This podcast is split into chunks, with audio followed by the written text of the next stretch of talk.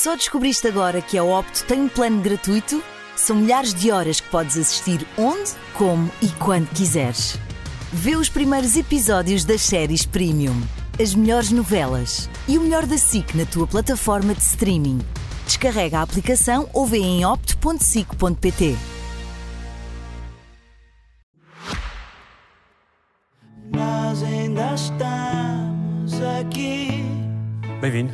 Dr. Pedro Nuno Santos. Muito obrigado. É um gosto enorme estar consigo. Como é hoje estar nos seus sapatos? É uma enorme responsabilidade, é o, é o, peso da história de um partido com 50 anos, do qual eu faço parte também desde muito jovem. Por isso, de não decepcionar ninguém, de não decepcionar aqueles que acreditaram em mim, de não decepcionar o meu partido, que tem uma história longa. E, portanto, é um peso. Pedro Nuno Santos, 46 anos, estou como sou, no alta definição.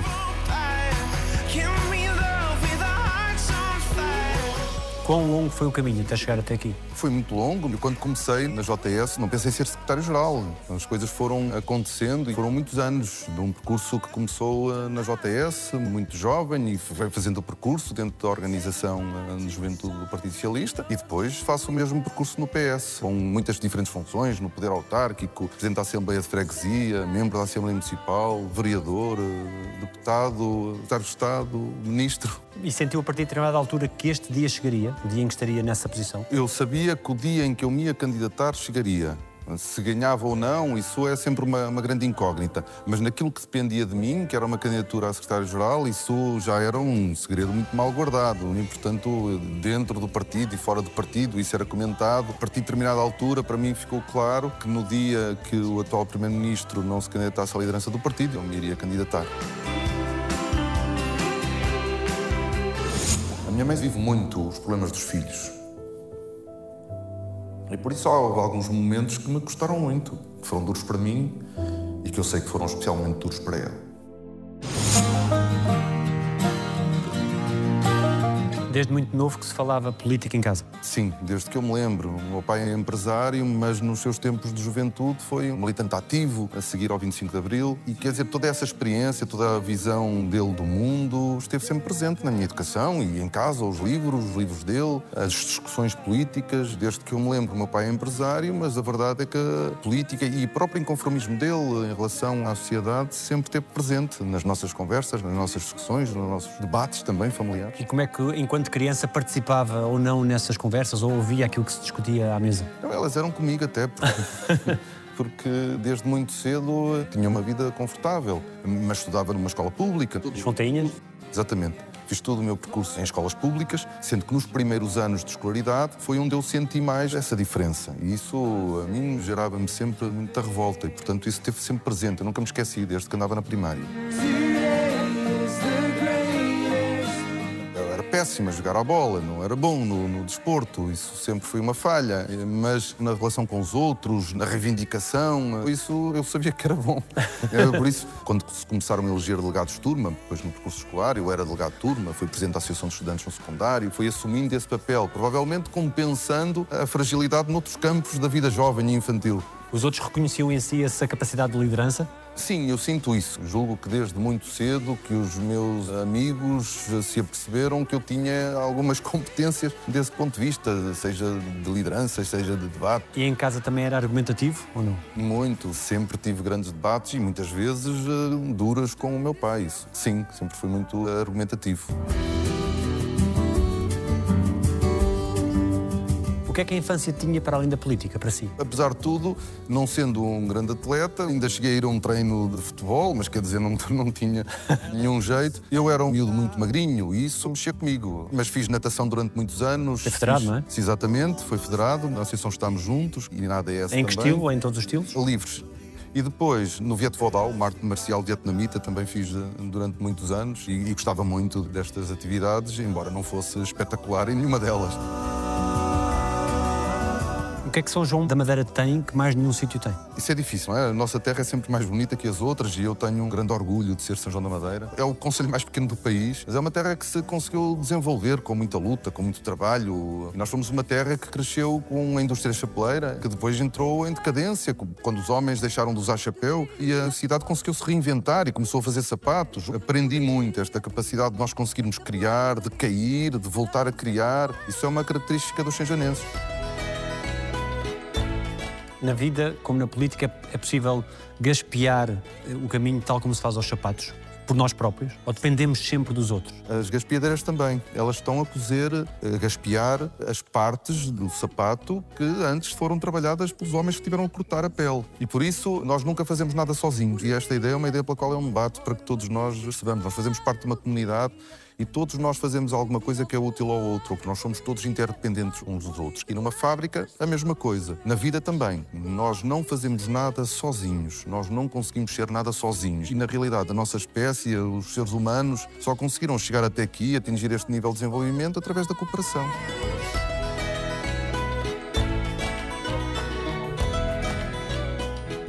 Nunca fez os seus próprios sapatos? Não. O meu pai não faz sapatos, o meu avô fazia. Tinha uma pequena fabriqueta de sapatos. Eu disse que era neto sapateiro, foi todo. Às vezes é preciso explicar. Em Sérgio da Madeira, o meu avô não era um industrial. Tinha uma pequena, nós chamamos de fabriqueta, em casa. Não era pobre. O meu pai nasceu numa família muito mais pobre do que a minha mãe. Em Sérgio da Madeira, um industrial é um sapateiro. Embora o meu avô não fosse um industrial, não fosse um grande empresário. Mas o meu avô fazia sapatos. Processo muito manual, aliás. Tinha alguma mecanização, mas era muito manual. Eu estive em muitas fábricas de sapatos ao longo dos anos, mas eu nasci no meio de máquinas.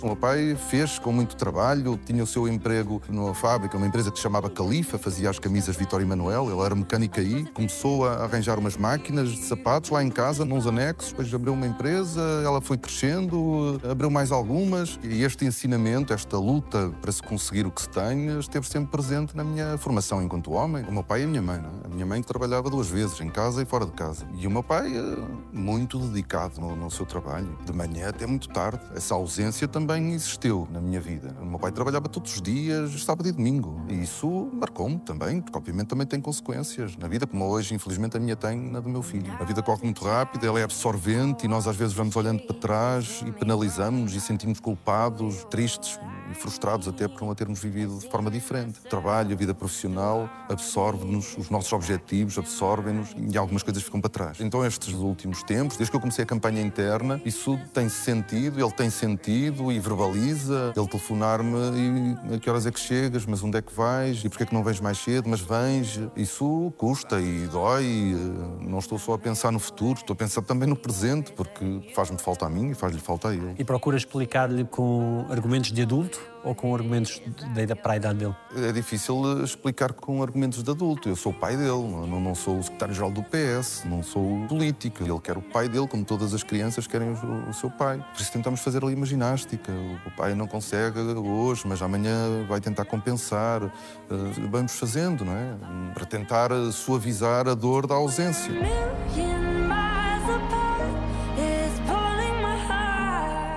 A que momentos volta mais vezes quando recorda os seus tempos de, de miúdo? Calhar a adolescência é sempre muito marcante para nós. Estamos a fazer muitas coisas pela primeira vez, estamos a olhar o mundo como nosso, queremos tudo. Nós estamos numa fase da nossa vida em que nós acreditamos genuinamente que é possível mudar o mundo, que não é justo, que as injustiças a que nós assistimos, as desigualdades, nós queremos mudar isso tudo e achamos que temos esse poder. Fazia parte também da, da nossa vida com os outros jovens. Fazia o desporto, brincava, namorava, mas havia a política também.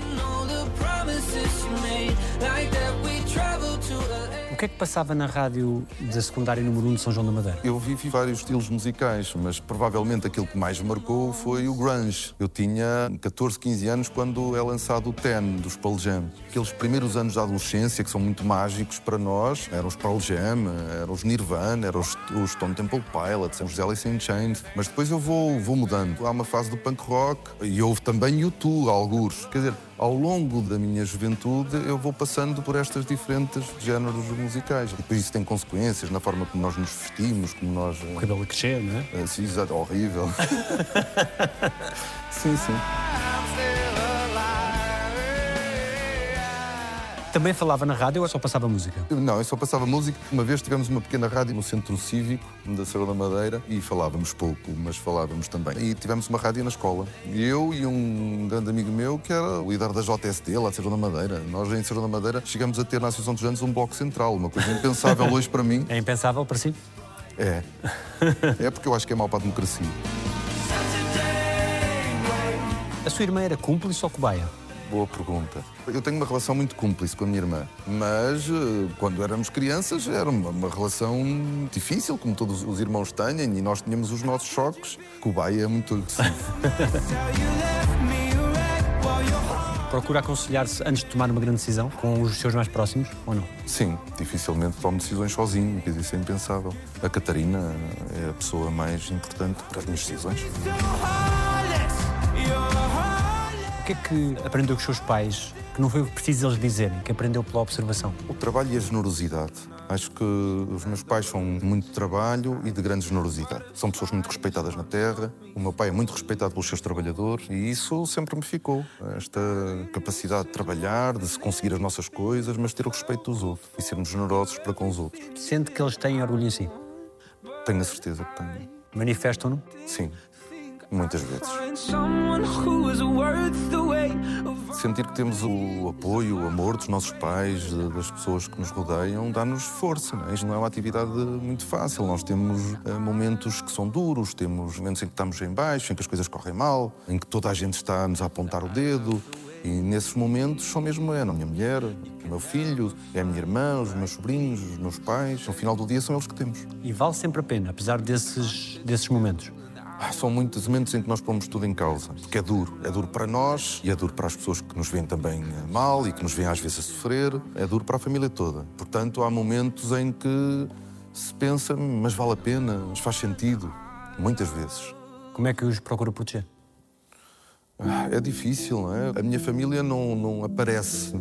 Tive um momento que depois, eh, mal interpretado por muita gente, que eu não estava à espera. Foi o meu filho foi ter comigo no congresso do Partido Socialista e houve logo um conjunto de comentários como se estivessem a instrumentalizar. Não, não, era, não estava previsto ele ir com a Catarina ao congresso e muito menos ele subir ao palco. Portanto, eu tento, de alguma forma, separar aquilo que é a vida política daquilo que é a vida pessoal e familiar. Mas não é fácil proteger a nossa família, não só porque há interesse, mas sobretudo porque nós deparamos com muitos altos e baixos que mexem connosco, e se mexem connosco, isso nós, por mais que queiramos colocar uma barreira, ela é difícil, ela acaba por ter consequências em nós, no nosso ânimo, e isso, infelizmente, depois acaba por se repercutir na família também. Foi mais ou menos protegido do que aquilo que gostaria na sua vida? Eu acho que foi muito protegido. Não sei se isso é bom ou se é mau. Eu quero que o meu filho tenha autonomia e cresça, mas vai ter sempre o pai a dar-lhe muito amor, muito carinho, sem estar sempre a pensar se isso vai fazer mais mole ou mais duro. Eu acho que o mais importante no crescimento de uma criança é o amor da mãe, do pai, e isso ele vai ter eh, em abundância. E eu também tive. A infância do Sebastião remete-o para a sua.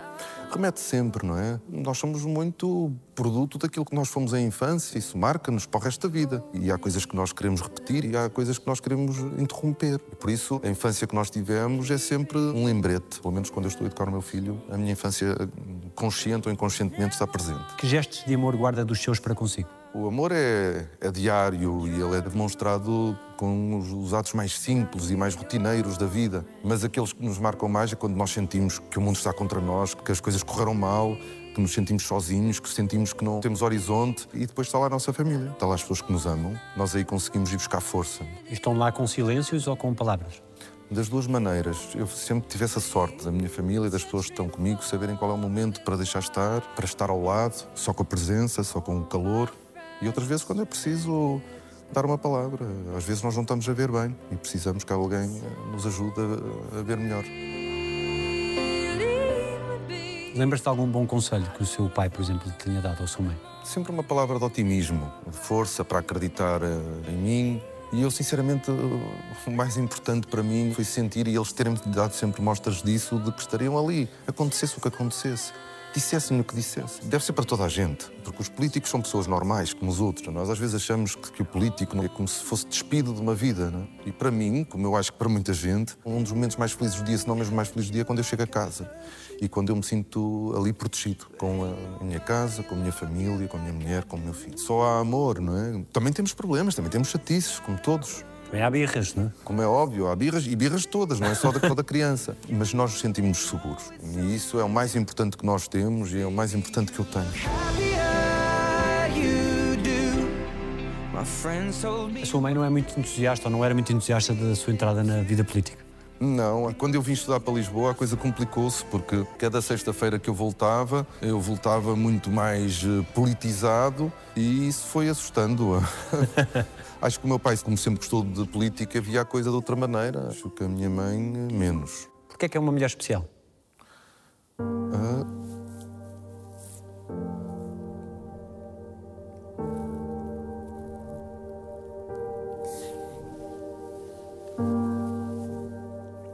Peço desculpa.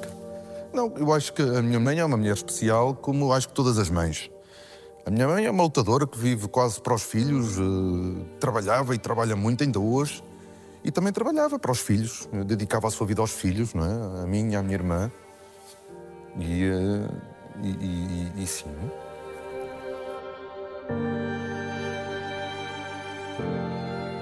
A minha mãe sofre muito, não é? Sofre muito com os filhos, com aquilo que nos acontece. O meu pai, desse ponto de vista, é, eh, também sofre, mas sofre de outra maneira. Quer dizer, todas as pessoas sofrem. A minha mãe vive muito os problemas dos filhos. E por isso houve alguns momentos que me custaram muito, que foram duros para mim e que eu sei que foram especialmente duros para ela. Porque vê televisão, porque lê jornais, porque... Sim. Porque sabe, quando quando eu não estou tão bem e quando as coisas me custam, e a mãe, não é? Eu vejo o que sinto com o meu filho e, portanto, percebo eh, a minha mãe, mas a minha mãe sofre especialmente quando as coisas não me correm bem ou quando eu não estou tão bem. procura junto dela minimizar esses problemas que podem ter uma escala até maior, mas junto dela minimizá-los. Ah, Eu acho que devia fazer mais isso, só que a necessidade de ter conforto leva-me a apresentar-me com a vulnerabilidade da- da- daquilo que me aconteceu e, portanto, não, não mascar aquilo que me aconteceu. Se calhar é, é egoísta, não sei, talvez seja. Ah, Mas eh, a necessidade do conforto de quem nos ama leva-me a expor-me e a expor-me na plenitude sem, sem moderar aquilo que me aconteceu.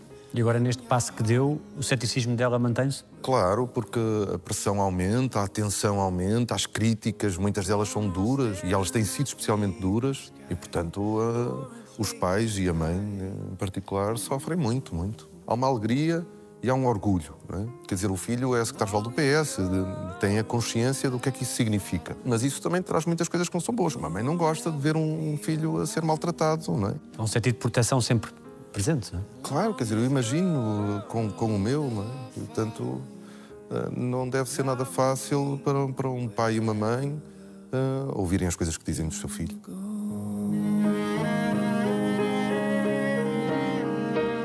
Assim, os problemas e o que dizem de si ainda o condicionam? Eu não posso dizer que não. Quer dizer, claro que condicionam, claro que mexem connosco, claro que sim. Para mais quando nós sentimos que é injusto, que não retrata a pessoa que sou, claro que isso eh, mexe muito comigo. Isso não vou disfarçar. O que é que foi o pior que lhe aconteceu desde que entrou na vida política? Quer dizer, o ano 2022 foi um ano terrível, não é? Do ponto de vista político, para mim, isso foi marcante, foi duro, não é? Eu saio do governo com um caso que teve uma atenção mediática- mediática muito grande, isso teve um impacto muito, muito significativo. Pensou desistir da vida política? Não, decidi vou-me embora, isso não aconteceu. Não aconteceu e em menos de um ano eu fui eleito secretário-geral do PS. E isto faz-me lembrar também a história da, da minha terra, não é? Em que nós às vezes caímos e eh, nós temos que nos levantar. A vida é mesmo assim. Aquele foi um momento muito duro. Eu tive uma comissão parlamentar de inquérito onde foi escrutinado como poucos membros do governo, em que um tema que durante a campanha hoje volta a ser eh, recuperado e a comissão de inquérito foi obviamente um momento também muito duro do ano que passou, já de 2023. E é-lhe fácil manter o temperamento nesses meses, nessas semanas, que faça o que está a acontecer? Nós somos seres humanos, não é? A não ser que fosse um sociopata, não, se- não sentiria nada, não é? Mas sinto. E, portanto, isso mexe connosco, deita-nos abaixo. Nós temos é que depois nos levantar e nos defender. É da sua natureza uma certa impulsividade. Eu vejo alguma injustiça nisso, porque eu julgo, eu sempre disse isso, é, em Portugal nós confundimos eh, decisão com impulsividade, porque há tanta dificuldade em tomar decisões no nosso país quando alguém toma parece que foi impulsivo. Quando foi a decisão do aeroporto e houve de facto uma descoordenação, que é a responsabilidade minha, apesar de tudo há uma decisão que é tomada, que alguns viram como impulsivo. Mas já, já, o país já tinha estudado naquela altura 17 localizações. Qual a impulsividade? Se havia tema que tinha sido mais do que estudado, não havia muito mais para estudar, era aquele. Há uma confusão que a mim me preocupa, porque eu acho que o país só avançará se de uma vez por todas deixarmos de arrastar os pés, formos capazes de tomar decisões. Por isso, deixarmos de confundir impulsividade com decisão. Agora, há uma forma mais apaixonada de defender as coisas em que acredito e isso também faz alguns achar que é ser-se impetuoso. Não é ser-se impetuoso, é ter-se paixão naquilo em que nós acreditamos e queremos lutar. E isso, sim, eu sou e faço, acredito racionalmente, mas também entrego a minha emoção, entrego-me ao- ao- aos temas, entrego-me às minhas lutas. Isso é verdade.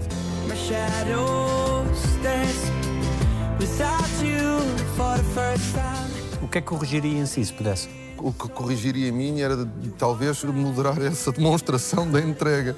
Porque uma das coisas que eu acho que não correu tão bem no dossiê da TAP, não tanto os episódios que, que são recuperados, foi a forma tão aberta, pública, com que me entreguei para defender aquela empresa, que em 2020 estava no chão, tinha os seus aviões no chão, estava parada, tinha capitais próprios negativos, estava mesmo falida. E eh, eu, eu entreguei-me de corpo e alma à defesa da empresa. E obviamente, quando eu olho para trás, disse, se calhar ali tinha que ter aparecido menos, tinha que ter eh, falado mais baixo. Tem um temperamento orgulhoso. Tenho, tenho orgulho nas coisas que faço, nos resultados que consigo atingir, mas sou muito crítico também e, e também me penalizo quando as coisas correm mal. Eu costumo dizer que mais vale feito que perfeito, mas acabo por ser muito perfeccionista comigo e acabo por me penalizar quando as coisas não correm bem. Como é que se faz a digestão dos sapos que têm que se engolir muitas vezes? É com o tempo. O início é sempre difícil, mas depois temos que os digerir, lidar com eles e seguir em frente. Quando apresentou a candidatura, falou de erros e cicatrizes. Porque eles estão sempre lá. Eu conheço muitos políticos que quase não cometeram erros.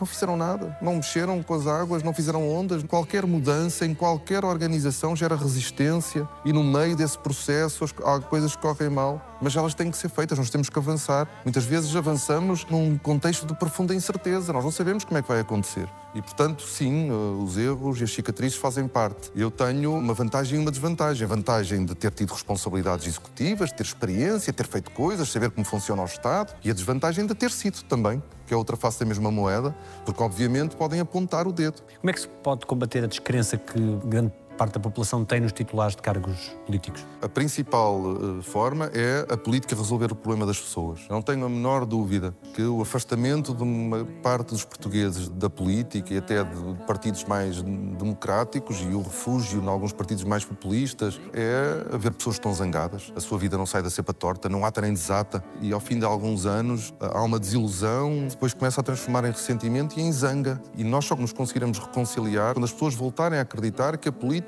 é capaz de dar resposta aos problemas que as pessoas sentem. Enquanto não formos capazes de o demonstrar, nós vamos continuar a perder pessoas, seja para a abstenção, seja para partidos que não têm soluções ou que não sejam profundamente democráticos. O que é que a política tem de pior? É nós sermos tão inflexíveis com os outros, tão agressivos com os outros, muitas vezes com os nossos adversários. Hoje em dia, eu acho que a política é muito agressiva. Nós deixamos nos focar no debate das ideias, da forma como achamos que se deve governar e estamos permanentemente à procura de atacar o outro e de responder ao ataque e de contra-atacar. É mesmo insuportável. Eu acho que isso é neste momento o pior eh, da política e acho sinceramente que isso também afasta muita gente. E eu queria tentar e quero tentar contrariar e vou fazer esse esforço durante a campanha. Sea que é que nós, cidadãos, não imaginamos que a política seja e que a política é, de facto, no dia a dia? apesar de estarmos no meio de tanta gente, às vezes nos sentirmos sozinhos. Isso existe na vida política. E é uma atividade em que nós estamos sempre a nos relacionarmos uns com os outros. Nós temos os nossos problemas familiares, nós estarmos mal. Sabemos que quando saímos do carro e vamos trabalhar, ou vamos estar com pessoas, ou vamos estar num comício, ou vamos estar na rua, nós temos que fazer um esforço enorme para parecer que está tudo bem. Porque os problemas que nós temos têm que ficar connosco, porque entretanto nós temos que estar com pessoas, temos que nos relacionar com pessoas, temos que falar para muita gente e às vezes isso é difícil. E não aparentar vulnerabilidades. Também, se calhar temos que ultrapassar isso, porque o político é um ser humano.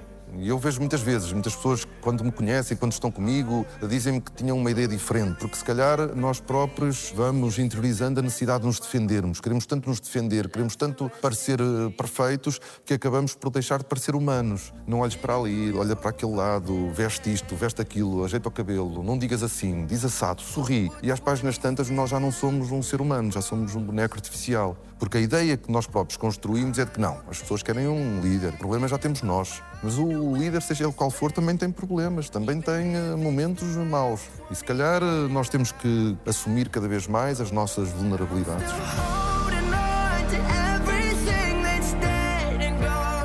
Não é segredo que gosta de carros. Ser-se quem se é no espaço público e no espaço político pode ser um problema na medida em que pode gerar uma percepção que não é aquela que se quer gerar. Eu acho que tenho que ter esse cuidado, ou não me sentia bem a determinada altura. Quer dizer, nós não, nós não nos devemos condicionar, mas devemos ter alguns cuidados. Eu tenho a sorte de ter uma vida material acima da média, vá lá. Tenho que ter a consciência, e tenho, não é? Tenho que ter. De não alardear isso. Não, claro. Acho que devemos esse dever, a partir do momento que nos eh, metemos nesta vida, temos de ter esses cuidados, porque as pessoas estão a olhar para nós, porque nós também somos exemplo do bom e do mau, não é? Do ser humano. Havia projetos de vida que nós não, não- que nós não conseguimos e que foram muito duros.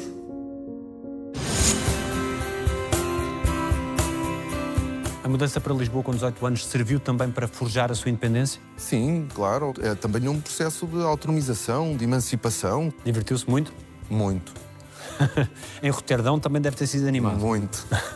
adorei Roterdão, adorei Holanda, adorei andar de bicicleta todos os dias, de ir para a universidade de bicicleta, de sair à noite de bicicleta, de estar a viver numa residência universitária como estudantes de todo o mundo. Eu sempre gostei de confraternizar e de sair, mas também sou muito caseiro. Por isso eu gosto muito de estar em casa. Eu gosto muito de estar em casa com a minha família. Hoje saio muito mais programado pela vida do meu filho, ver as coisas dele, seja no desporto ou na música. Isso vivo muito. E não o chateiam? Não, as pessoas são, por norma, simpáticas. Por isso é que às vezes os políticos enganam-se quando dizem "Pá, não, isto está a correr tudo muito bem. Porque se cada vez que sai à rua, as pessoas são simpáticas, na maioria. Os que gostam manifestam-se, os que não gostam normalmente não se manifestam. O Pedro sempre foi um dos melhores alunos, Sim, acho que na faculdade houve mais competição, houve mais igualdade, mas sim. porque era obstinado, Não, nem por isso. Nunca foi muito marrão. não, nu- nunca. Eu aprendia com alguma facilidade, não era um marrão típico, isso não era. Participou em movimentos anti-praxe, mas antes disso foi eleito Mr. Simpatia. É verdade. Na altura, foi, os estudantes mais velhos acharam que eu devia ter esse título. Entrava nas brincadeiras, não deu para ser o Mister Caloiro, não era bonito a esse ponto, mas foi o Mister Simpatia. Mas depois tornou-se completamente anti-praxe. Sim, a minha reflexão levou-me rapidamente a achar que aquilo não era forma de nós nos relacionarmos com os estudantes do primeiro ano. Portanto, preferiam uma relação de maior igualdade. Portanto, aquilo fazia-me um bocado de confusão. A autoridade e a hierarquia eh, existem na nossa vida e elas, em muitas situações, justificam-se. Ali não havia nenhuma justificação racional para que um estudante do segundo ano tivesse autoridade sobre um estudante do primeiro ou do terceiro. Sempre sentiu ascendente sobre os seus pares. Não, não ascendente. Sentia que conseguia ter alguma influência quando nós começávamos a debater. eh, Na faculdade, diferente, né? porque aí eu tive um grupo de amigos muito onde, onde a política e o debate político era muito intenso, de diferentes organizações políticas.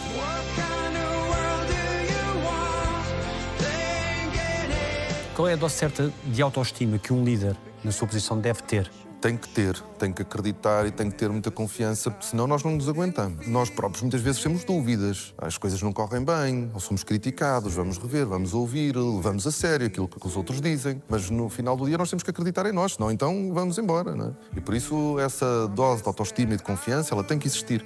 Ela não pode é passar a barreira da arrogância. E esse é um desafio que nós temos. E muitas vezes na televisão ou nas câmaras nós corremos o risco de parecer mais arrogantes do que nós somos na realidade. De que características será feita a sua liderança? De coragem e de capacidade de decisão. Eu quero fazer, não tenho receio, não tenho medo de que as coisas possam às vezes correr mal. Nós temos que fazer, temos que tentar, temos que mudar. Mesmo às vezes sem termos a certeza de que aquela solução é perfeita. E isso eu queria essa coragem, porque muitas mudanças exigem coragem, porque elas vão suscitar sempre resistência e crítica e a vontade de fazer e decidir. You steady, you steady, you steady. Quando saiu em 2022, recentrou-se, passou a cuidar mais de si, a ir ao ginásio, cuidar mais daquilo que é o homem e não o político. Sim, eu durante aqueles meses fiz muitas coisas que nunca tinha feito na vida. Fiz yoga, fiz meditação, aprendi e comecei a fazer. Porque precisava desse estado. Sim, porque quis fazer coisas diferentes. O ginásio fazia, fazia, fazia boxe, kickboxing. Que mudaram alguma coisa si?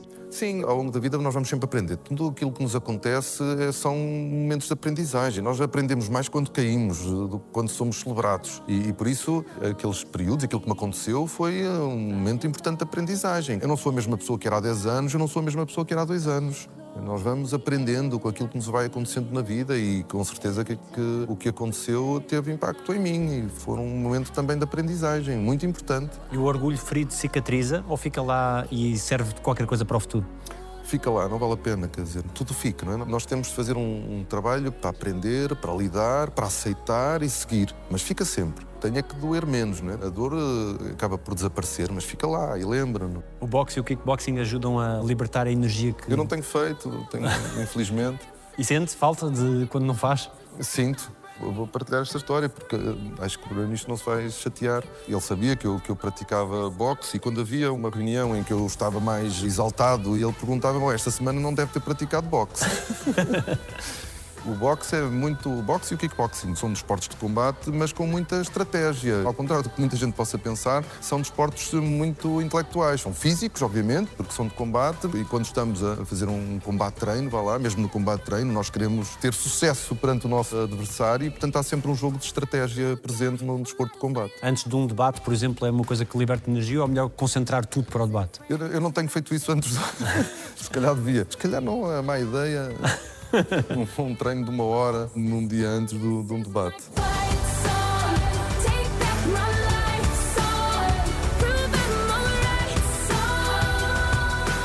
Nesses momentos mais difíceis, depois de sair do governo, como é que procurou que o Sebastião não visse o pai como o pai se sentia? Com o meu filho eu consigo tudo. né? Eu consigo tudo, quando eu digo consigo tudo, se há eh, alguém com quem, eh, por mais que custe, tem que se pôr de lado e para trás, é quando eu estou com ele. Acabou, quer dizer, nós não conseguimos mascarar tudo, mas quando estamos perante o nosso filho e queremos que ele esteja bem, esteja feliz, nós eh, fazemos um esforço ainda maior de pôr de lado, quer dizer, era só o que faltava, isso não pode ter impacto no meu filho. E foram meses também bons para ele, porque eu, naqueles meses eu estava era mais com ele, era eu que ia buscar à escola, era eu que ia levá-lo à natação, era eu que ia levá-lo ao hockey, era eu que, que ia levá-lo, quer dizer, à música, quer dizer, eu, era comigo que ele fazia grande parte das coisas. Agora, aliás, isso é um problema agora, porque ele eh, sente exatamente o contrário do, do- do- do que teve durante aqueles meses. O pai é o grande companheiro dele. É, eu, eu e o Sebastião temos uma grande relação um com o outro. O nascimento dele mudou o quê em si? Mudou tudo, não é? Mudou a forma como nós vemos a vida. Tinha deixado de ser só eu. Mesmo quando nós temos a nossa companheira, o companheiro, me- mesmo comigo e com a Catarina, e isso já muda a nossa vida, porque não estamos sozinhos. Quando o nosso filho nasce, acabou. Então é isso aí, eh, fica ainda muito mais claro que não somos nós já. E isso tem muitas consequências na nossa vida e na forma como nós vemos o mundo também. Os nossos filhos fazem-nos também ver o mundo de outra maneira. Eu acho que é mesmo um- uma das melhores dádivas que nós temos na vida. E o Sebastião foi a maior que eu tive na minha vida. Em que é que ele é melhor do que imaginou? O Sebastião é uma criança muito alegre, muito ativa, não, não, consegue estar quieto, é cheio de vida, cheio de alegria. Isso para mim é uma grande satisfação, porque eh, dá-me alegria saber que o Sebastião é uma criança alegre. Acho que muito mais do que aquilo que eu era, e eu fico feliz por ele. Pela forma como ele encara a vida, como ele é feliz. E muito é dele, não é do, do que o rodeia. Ele é uma criança naturalmente alegre. O que é que aprende com ele? Ah. É relativizar. Porque. hum, hum, eu há pouco dizia que nós fazemos um grande esforço, mas às vezes ah, apanha-nos. A queixar. O Sebastião é muito sensível, ele fica alerta quando houve uma conversa do pai com a mãe sobre alguma coisa e quer logo saber se eu estou ao telefone. Eu acho que ele, foi- ele deve ter ouvido eh, conversas menos agradáveis, porque quando eu pego no telefone ele fica muito atento e se, eu- se qualquer coisa que eu diga ele quer saber o que é Fica preocupado. e fica preocupado, que é uma coisa que a mim me, me preocupa também. Eu gostava que ele não, não ficasse preocupado com, com o pai, porque eu consigo fazer esse esforço, mas às vezes ele vê. E houve uma vez que eu estava, pronto, que estava mais em baixo, estava-me a queixar, e ele é que me vem, uma criança pequena com seis anos, vem-me, vem, oh pai, tudo vai passar, tudo passa, pai. É uma criança extraordinária, muito sensível, consegue apanhar facilmente os sentimentos e as emoções do- do- dos outros. Nós sempre tivemos também essa preocupação, nunca reprimir o que se sente. né? E o Sebastião vive as suas emoções na plenitude. E eu fico feliz por isso. Pronto, às vezes nas emoções também está, também está a tristeza, não é? As crianças, se calhar, todas, elas, elas são esponjas, elas, elas conseguem apanhar e absorver mais facilmente o que o outro sente do que o que o outro diz. Pensou no impacto que terá para ele se o pai for primeiro-ministro? Penso muitas vezes, porque hoje já não está a ser fácil e isso custa muito. Não é? já não, hoje já não é fácil, não estar com ele, ele não ter o pai tanto tempo com ele, isso já me custa e, obviamente, quando eu olho para a frente, tento não o fazer, porque, obviamente, eu sei que o Sebastião vai ser um dos principais atingidos, não o principal atingido. Faz questão de muito de promover a autonomia dele, sem receios. Eu sempre tentei incutir isso. Quando o Sebastião, desde muito cedo, se punha a trepar e ele gostava de trepar árvores, e a Catarina muito aflita, a minha sogra também. E eu, às vezes, chateava: não, deixem-nos estar. Porque queria que ele pudesse arriscar, não é? Não quero que o meu filho se magoe, como é óbvio, mas queria que ele arriscasse, porque sabia que desde muito cedo isso era importante. Não estar sempre ali alguém, não vais, não vais. Ou quando se magoa, irmos logo lá. Isso eu queria que ele, desde muito cedo, tivesse a preocupação. Mas sempre com muita preocupação, que ele não se magoasse e com muita vontade de dar amor e carinho. Quem é que acha que é aos olhos dele? O pai que o protege, que o acarinha, que lhe dá amor.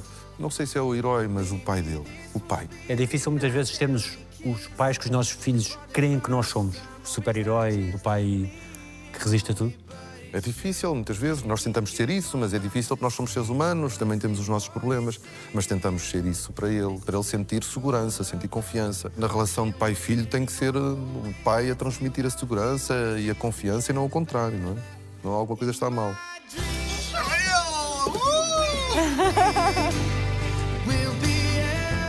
Falhou algum momento importante da vida dele, força da sua vida profissional? Acho que não. Eu, nos principais momentos dele, eu eh, tenho estado sempre presente e espero procurar estar. Eu não deixo de ir a- às reuniões da escola com a professora, nas audições dele de violoncelo, eh, eu estou sempre presente. No domingo, no dia do congresso, que acabou já à tarde, ainda fui almoçar, ele tinha o coro onde ele está, ia cantar, e eu eh, fui a correr porque tinha que estar presente. Havia um risco de não conseguir estar, mas fiz tudo para estar e consegui. Tirou também licença de paternidade quando ele nasceu, não é? Claro, isso é fundamental para mim, por muitas razões diferentes. Primeiro por ele, depois por mim e pela Catarina também. E acho que as, as novas gerações já não prescindem de participar no crescimento dos seus filhos, isso é um- uma grande evolução.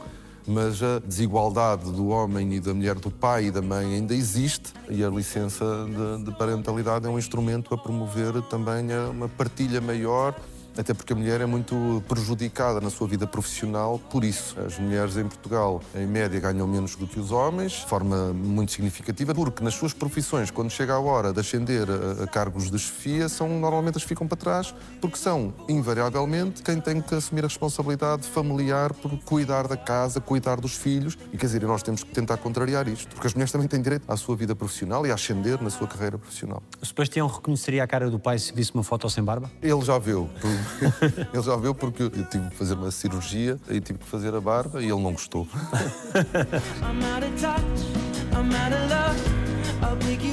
Numa era tão mediatizada, gera bem a atenção que a sua imagem tem gerado e os elogios que tem granjeado. Faz-lhe bem ao ego?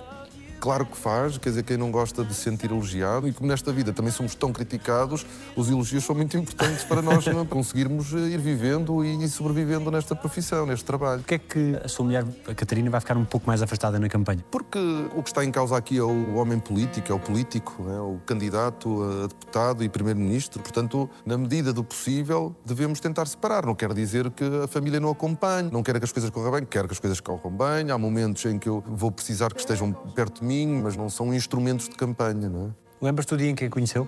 Lembro-me, conheci a Catarina na JS, mas nós só começamos a ter uma relação muito mais tarde, porque ela depois afasta-se da JS e da política e passado só eh, muitos anos é que volto a reencontrar. Quando nos conhecemos nós eh, pegávamos muito, muito. A Catarina também é espineta, também tem uma personalidade muito, muito forte, muito senhora de si, inteligente e isso eh, seduziu-me bastante nela. As suas pernas ficaram a tremer? Sim, ainda hoje ficam, muitas vezes.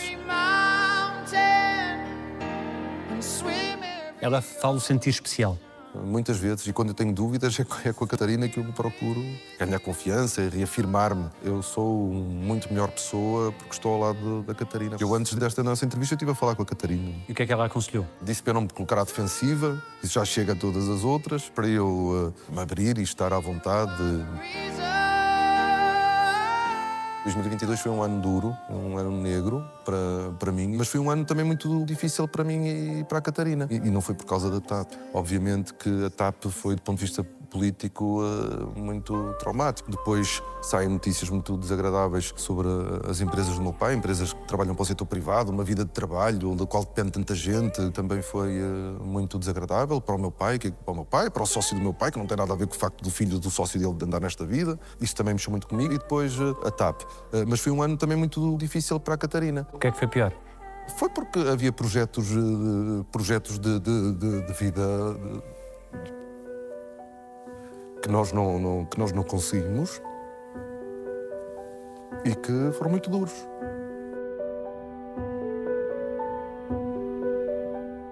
Nem sempre se consegue tudo o que nós desejamos e nós também queríamos uma família maior e nunca, e nunca conseguimos. Nós, nós temos o, nosso, o nosso filho, a melhor coisa que nós temos na nossa vida. Mas, mas pronto, havia, houve desejos que, que- que- que muitas famílias têm e que nós não conseguimos. E o ano 2022, desse ponto de vista, foi muito duro. Porque deixam marcas na- no, no casal, na família. Deixam, eh, claro, eh, são, são que nós vivemos depois entre nós e, e dentro da família e, e que as pessoas não sabem, nem, nem é suposto. hum, e que são eh, marcantes quando nós sentimos que, que as coisas podem acontecer e depois não acontecem. E apesar disso, continuar a demonstrar uma força do, do ponto de vista público que nem sempre é coincidente com aquilo que se está a viver. Esse é o, esse é o maior de, esse é o maior desafio, que é como é que aquilo que é tão importante para mim, tão importante para, para a Catarina, tão importante para nós, eh, aquilo que nos aconteceu e como é que eu amanhã tenho que fazer de conta que estou como estava antes. Eh, Quer dizer, foi um, foi, um, foi um ano de altos e baixos, um ano em que nós temos uma grande alegria e depois temos uma, uma, uma desilusão. E isso é muito desafiante, muito desafiante, muito desafiante para nós.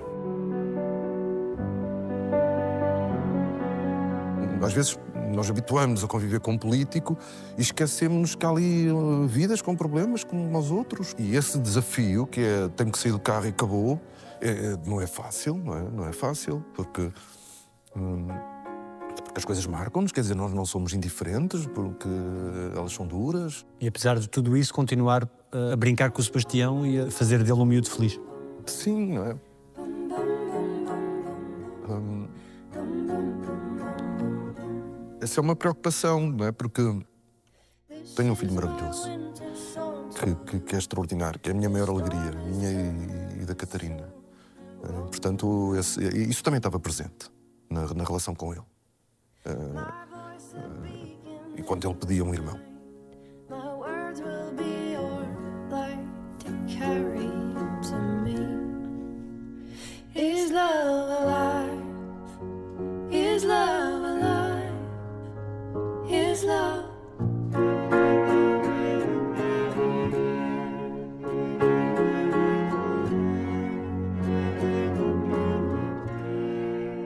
Como é que passa os tempos livres? O Sebastião obriga-o a brincar a quê? Bem, o Sebastião, durante a, a- durante a semana, não pode mexer nem no iPad nem nos telemóveis. Eh, isso é uma regra que nós, nós temos eh, e acho que muito importante, porque eu acho que lhe faz mal, porque eu acho que as crianças precisam de trabalhar a sua criatividade, de fazer coisas, de inventar brincadeiras. E por isso nós temos essa preocupação que é ele brincar com outras coisas, brincar com os seus brinquedos, com o Lego, fazer construções. Ele faz construções e depois, às vezes, eu chego tarde e ele obriga, sejam os meus sogros ou a Catarina, o pai tem que ver esta construção. E eles dizem, pá, ó Pedro, vai ali ver o que ele fez para ti, porque se amanhã de manhã tu não, não viste, vai ficar chateado. O Sebastião cresceu comigo e com a Catarina todas as noites a ler uma história. Está no segundo ano e lê bastante, lê vários livros. Ele tem a, coleção dos Mini 5, ele lê um livro dos Mini 5 num dia. E isso também é um, gosto que nós tentamos incutir desde muito cedo. Ele tem o, o quarto forrado com cheio de livros e, portanto, é uma criança muito pequenina que, desde que aprendeu a ler, que lê. Às vezes está com os amigos, ele junta-se com os amigos para brincar. E quando vamos a São João da Madeira, é uma alegria para ele, porque ele tem um amor infinito aos primos e, portanto, brincam muito em da Madeira. Ele é apaixonado pelos primos e são momentos também maravilhosos em que eu estou com os meus pais, com a minha irmã, com o meu cunhado e com os meus sobrinhos. I say that we're right in E o Pedro diverte-se com o quê? Vê televisão, vê séries, vê debates políticos para descontrair? Não, não, não. Tento não ver uh, muito comentário político, que causa-me ansiedade e eu começo a discutir com, com, com os comentadores a partir de casa e, portanto, aquilo que faço é, é pedir à minha assessora de imprensa para me mandar o mínimo, mandar-me algumas coisas, para eu saber o que vão dizendo, mas sem ver. Leio, descanso, ouço música, namoro, tento procurar fazer estas coisas, ver televisão menos. Os seus amigos queixam-se que come pouco e devagar. Na faculdade, eu eh, chegava à cantina, começava a minha refeição e depois eu tinha vários turnos de amigos que se sentavam à mesa, porque os com quem eu estava acabavam o seu almoço, levantavam-se, saíam, vinham outra fornada de, de pessoas, sentavam-se junto a mim, comíamos, conversávamos, eu ia remexendo a comida e depois levantavam-se e depois eram dois, três, devo ter tido quatro turnos. Tive essa fama na faculdade, depois é diferente, mas na faculdade era assim, quer dizer, tinha uma grande relação com as senhoras da cantina, porque ficava lá horas na, na cantina a comer e sempre na conversa com muita gente, com muitos debates políticos no ISEC. Já aderiu às mensagens temporárias do WhatsApp? Já. Podem dar mais jeito? Sim, eu tenho conhecido muita gente que aderiu, mas sim, aderi. Qual foi a melhor coisa que leu sobre si?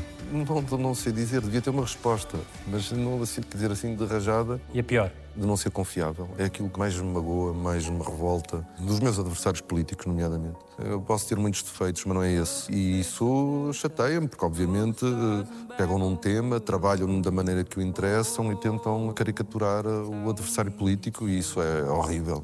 É horrível. Isso é o que mais me chateia profundamente. Please just tell.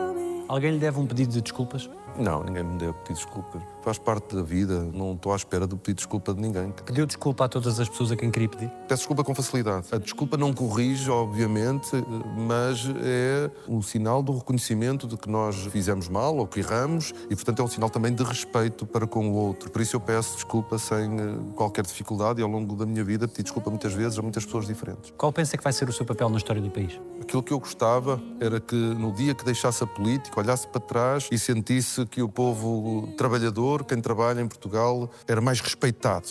E estava valorizado e respeitado. Sentir que Portugal é um país menos desigual e que quem trabalha uma vida inteira tem mais respeito, tem eh, salários mais dignos, isso sim. Quero sentir que a minha passagem pela política serviu para alguma coisa, nomeadamente para a grande maioria do povo que trabalha muito, conseguir ter- oferecer uma boa vida aos seus filhos, uma vida decente aos seus filhos. Eu sempre senti inconformado e até revoltado com a diferença entre crianças que eram em tudo iguais, mas não na vida material. Pois fui percebendo como é que as coisas acontecem. E elas não acontecem só porque se trabalha muito e porque se é muito bom. A vida em que nós vivemos e a sociedade em que nós vivemos, ela produz vencedores e vencidos, nem sempre é com justiça. Ou na maior parte das vezes não é com justiça. As desigualdades a que nós assistimos são muito duras para uma parte muito importante da nossa população, que é quase invisível. Como nas grandes cidades, as mulheres que chegam a Lisboa ainda de madrugada para limpar o os, os edifícios onde se trabalha e quando as pessoas começam a chegar e as engravatadas começam a chegar, então por ela, que estão ali senhoras a acabar de limpar o escritório ou o corredor. Essas pessoas que são invisíveis para a maioria, a mim sempre, desde que eu me lembro, sempre mexeu comigo. Sentir-me-ei frustrado se sair da política e achar que não mudei nada, que, que foi inútil a passagem pela política. Eu não quero que isso aconteça e, portanto, tenho muito esse desejo, não é um lugar na história, mas é sentir que eu pude ajudar uma grande parte das pessoas meu país a viverem melhor. De que é que mais orgulha? O orgulho é do Sebastião. O Sebastião é o meu maior orgulho, a minha maior alegria. Na vida política, são várias coisas que me orgulham muito. Do trabalho que eu fiz sob a liderança do Primeiro-Ministro, naqueles primeiros quatro anos em que nós conseguimos derrubar muros à esquerda e o Partido Socialista conseguiu trabalhar com partidos com quem nunca tinha trabalhado na governação nacional. Porque aquela governação correu bem. Era uma governação em que o povo português tinha uma grande confiança. Fico sempre surpreendido quando alguns usam aqueles quatro anos como uma coisa negativa porque eh, não foi assim que os portugueses a viveram. E depois, nas infraestruturas, tenho orgulho de nós conseguirmos que a ferrovia voltasse a estar no centro do debate. Há muitos problemas, há muito por fazer, mas a verdade é que a ferrovia parecia uma coisa do passado e nós conseguimos voltar a colocá-la no centro do debate. E apesar de tudo, apesar de todos os problemas, eu tenho muito orgulho naquilo que nós conseguimos na TAP, salvar a empresa e pôr lá dar dinheiro. No dia 10 de março vai escrever dois discursos, de vitória e de derrota. Nós temos de estar preparados para qualquer resultado, com toda a humildade, não é? Porque é um momento em que é o povo português que decide. Isso é o momento mais alto da democracia. não é? E os políticos têm que se apresentar com toda a humildade, abertos a qualquer resultado. Obviamente, nós estamos a trabalhar para a vitória, queremos muito ganhar, mas nós temos de estar preparados para que as coisas não corram bem. Não digo ter um discurso escrito, não é? Isso acho que provavelmente será naquele dia. Não terei dois, farei um quando perceber o que vai acontecer ou o que aconteceu. Mas sempre com toda a humildade e preparação para qualquer que seja o resultado. All of your days knowing Se fosse garantida uma resposta a uma qualquer pergunta sua, o que é que quereria mesmo saber? É mesmo possível nós conseguirmos viver num país eh, quase sem desigualdades sociais? Eu quero acreditar que é, mas é uma resposta que ainda não tivemos. A par desta, não menos importante, a da pobreza no país. Nós ainda temos 1,7 milhões de portugueses a viver na pobreza. E, eh, para mim, nós conseguimos muito nos últimos 50 anos de 25 de Abril. E este ano nós vamos celebrar os 50 anos desta revolução que permitiu que o país e que os portugueses sonhassem. Sonhassem e concretizassem muitos seus sonhos. Mas, passados estes anos todos, nós ainda temos muitos portugueses, demasiados portugueses, a viver na pobreza. A pergunta é, nós conseguimos mesmo acabar com a pobreza? Eu quero acreditar que sim. Mas a verdade é que ao longo destes últimos 50 anos ainda não conseguimos. Não é justo, não é aceitável que um homem, que uma mulher que trabalhe todos os dias para sustentar a sua família, para ter uma vida, esteja sempre a lutar para sair do limiar da pobreza, para ter uma vida mais ou menos. Devíamos ter todos os direitos a ter uma vida boa.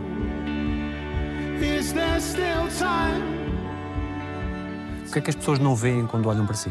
Não veem na plenitude o homem que eu sou, veem o político e nós somos muito mais do que aquilo que veem na televisão. E acho que nós temos essa obrigação, os políticos, de transmitir isso, de se despirem não é, perante os outros. Acho que nós nos aceitaremos melhor uns aos outros, compreenderemos melhor o outro quando nós nos abrimos. E os políticos têm que fazer isso. Às vezes é difícil. A exigência de nós termos de ser melhor que o outro, de não podermos cometer erros, coloca-nos muitas vezes à defesa, tensos. E isso transmite uma imagem muito plástica de nós próprios. E acho que nós temos de fazer esse esforço para nos apresentarmos como seres humanos na plenitude, com problemas, com coisas boas, com alegrias e com tristezas, com conquistas e com derrotas, e na vida política, mas na vida pessoal também. Se encontrasse o Pedro Nuno de 2022, naquele período mais difícil, o que é que lhe diria? Me diria o meu filho: o pai vai passar, tudo se vai resolver. E a verdade é que, em menos de um ano daquilo que aconteceu, eu cheguei a secretário-geral do PS. E acho que essa é uma lição para mim, mas é a luta da vida de muita gente. Eu vi aqui a entrevista que me tocou muito a um, a um seja a outro senjanense, ao Cândido Costa, que é um homem extraordinário. E a vida é isso, né? e, isso não, e não é só os senjanenses. Isso aconteceu com ele, aconteceu comigo, aconteceu com a história da minha terra. Nós eh, temos de ter a capacidade para nos levantar. Quando as coisas nos correm mal, nós não temos de achar que é para o resto da vida. Não, não é. Porque às vezes as coisas correm-nos mal, nós temos é que saber aprender com elas, levantar a cabeça, levantar-nos e seguir e construir e fazer da nossa vida uma coisa boa para a frente. Portanto, era isso que eu teria dito em 2022. Tem calma, tudo se vai resolver, tudo se vai passar. Levanta-te e vamos à luta. Quem gostaria que o Sebastião um dia dissesse que foi o pai? O meu melhor amigo. O meu pai foi o meu melhor amigo.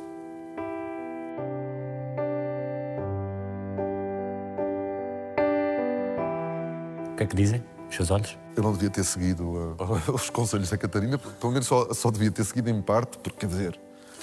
Porque a minha vida é boa, não é? Quer dizer, eu tenho muita sorte na vida, tive sempre muita sorte na vida e, portanto, os meus olhos dizem que eu sou um homem feliz. Não podem, apesar de estar, de, de- de- de estar emocionado, eu tenho muita sorte. Tive muita sorte como criança, tive muita sorte que fui conseguindo ao longo da minha vida aquilo que eu queria. Não consegui tudo. Nós nunca conseguimos tudo, mas que foi conseguindo muita, da- muita das coisas e, e- e sou muito feliz com, com a família que tenho, sou muito feliz com a Catarina, sou muito feliz com o Sebastião hum, e estou a fazer um, e estou hoje numa, numa posição que também me motiva muito, me agradece. Eu estou numa posição em que o meu trabalho tem eh, consequências na vida de muita gente. E eu quero que as consequências na, na vida do- dos portugueses sejam consequências boas para que o, o povo português viva melhor, para que Portugal seja um país eh, melhor do que aquilo que é. Muito obrigado. Muito obrigado, obrigado por tudo. É um gosto. Obrigado. Valeu bem a pena. Estas- estes momentos, estas entrevistas são muito- também são muito importantes para, para as pessoas perceberem quem nós somos. Muito obrigado. Obrigado.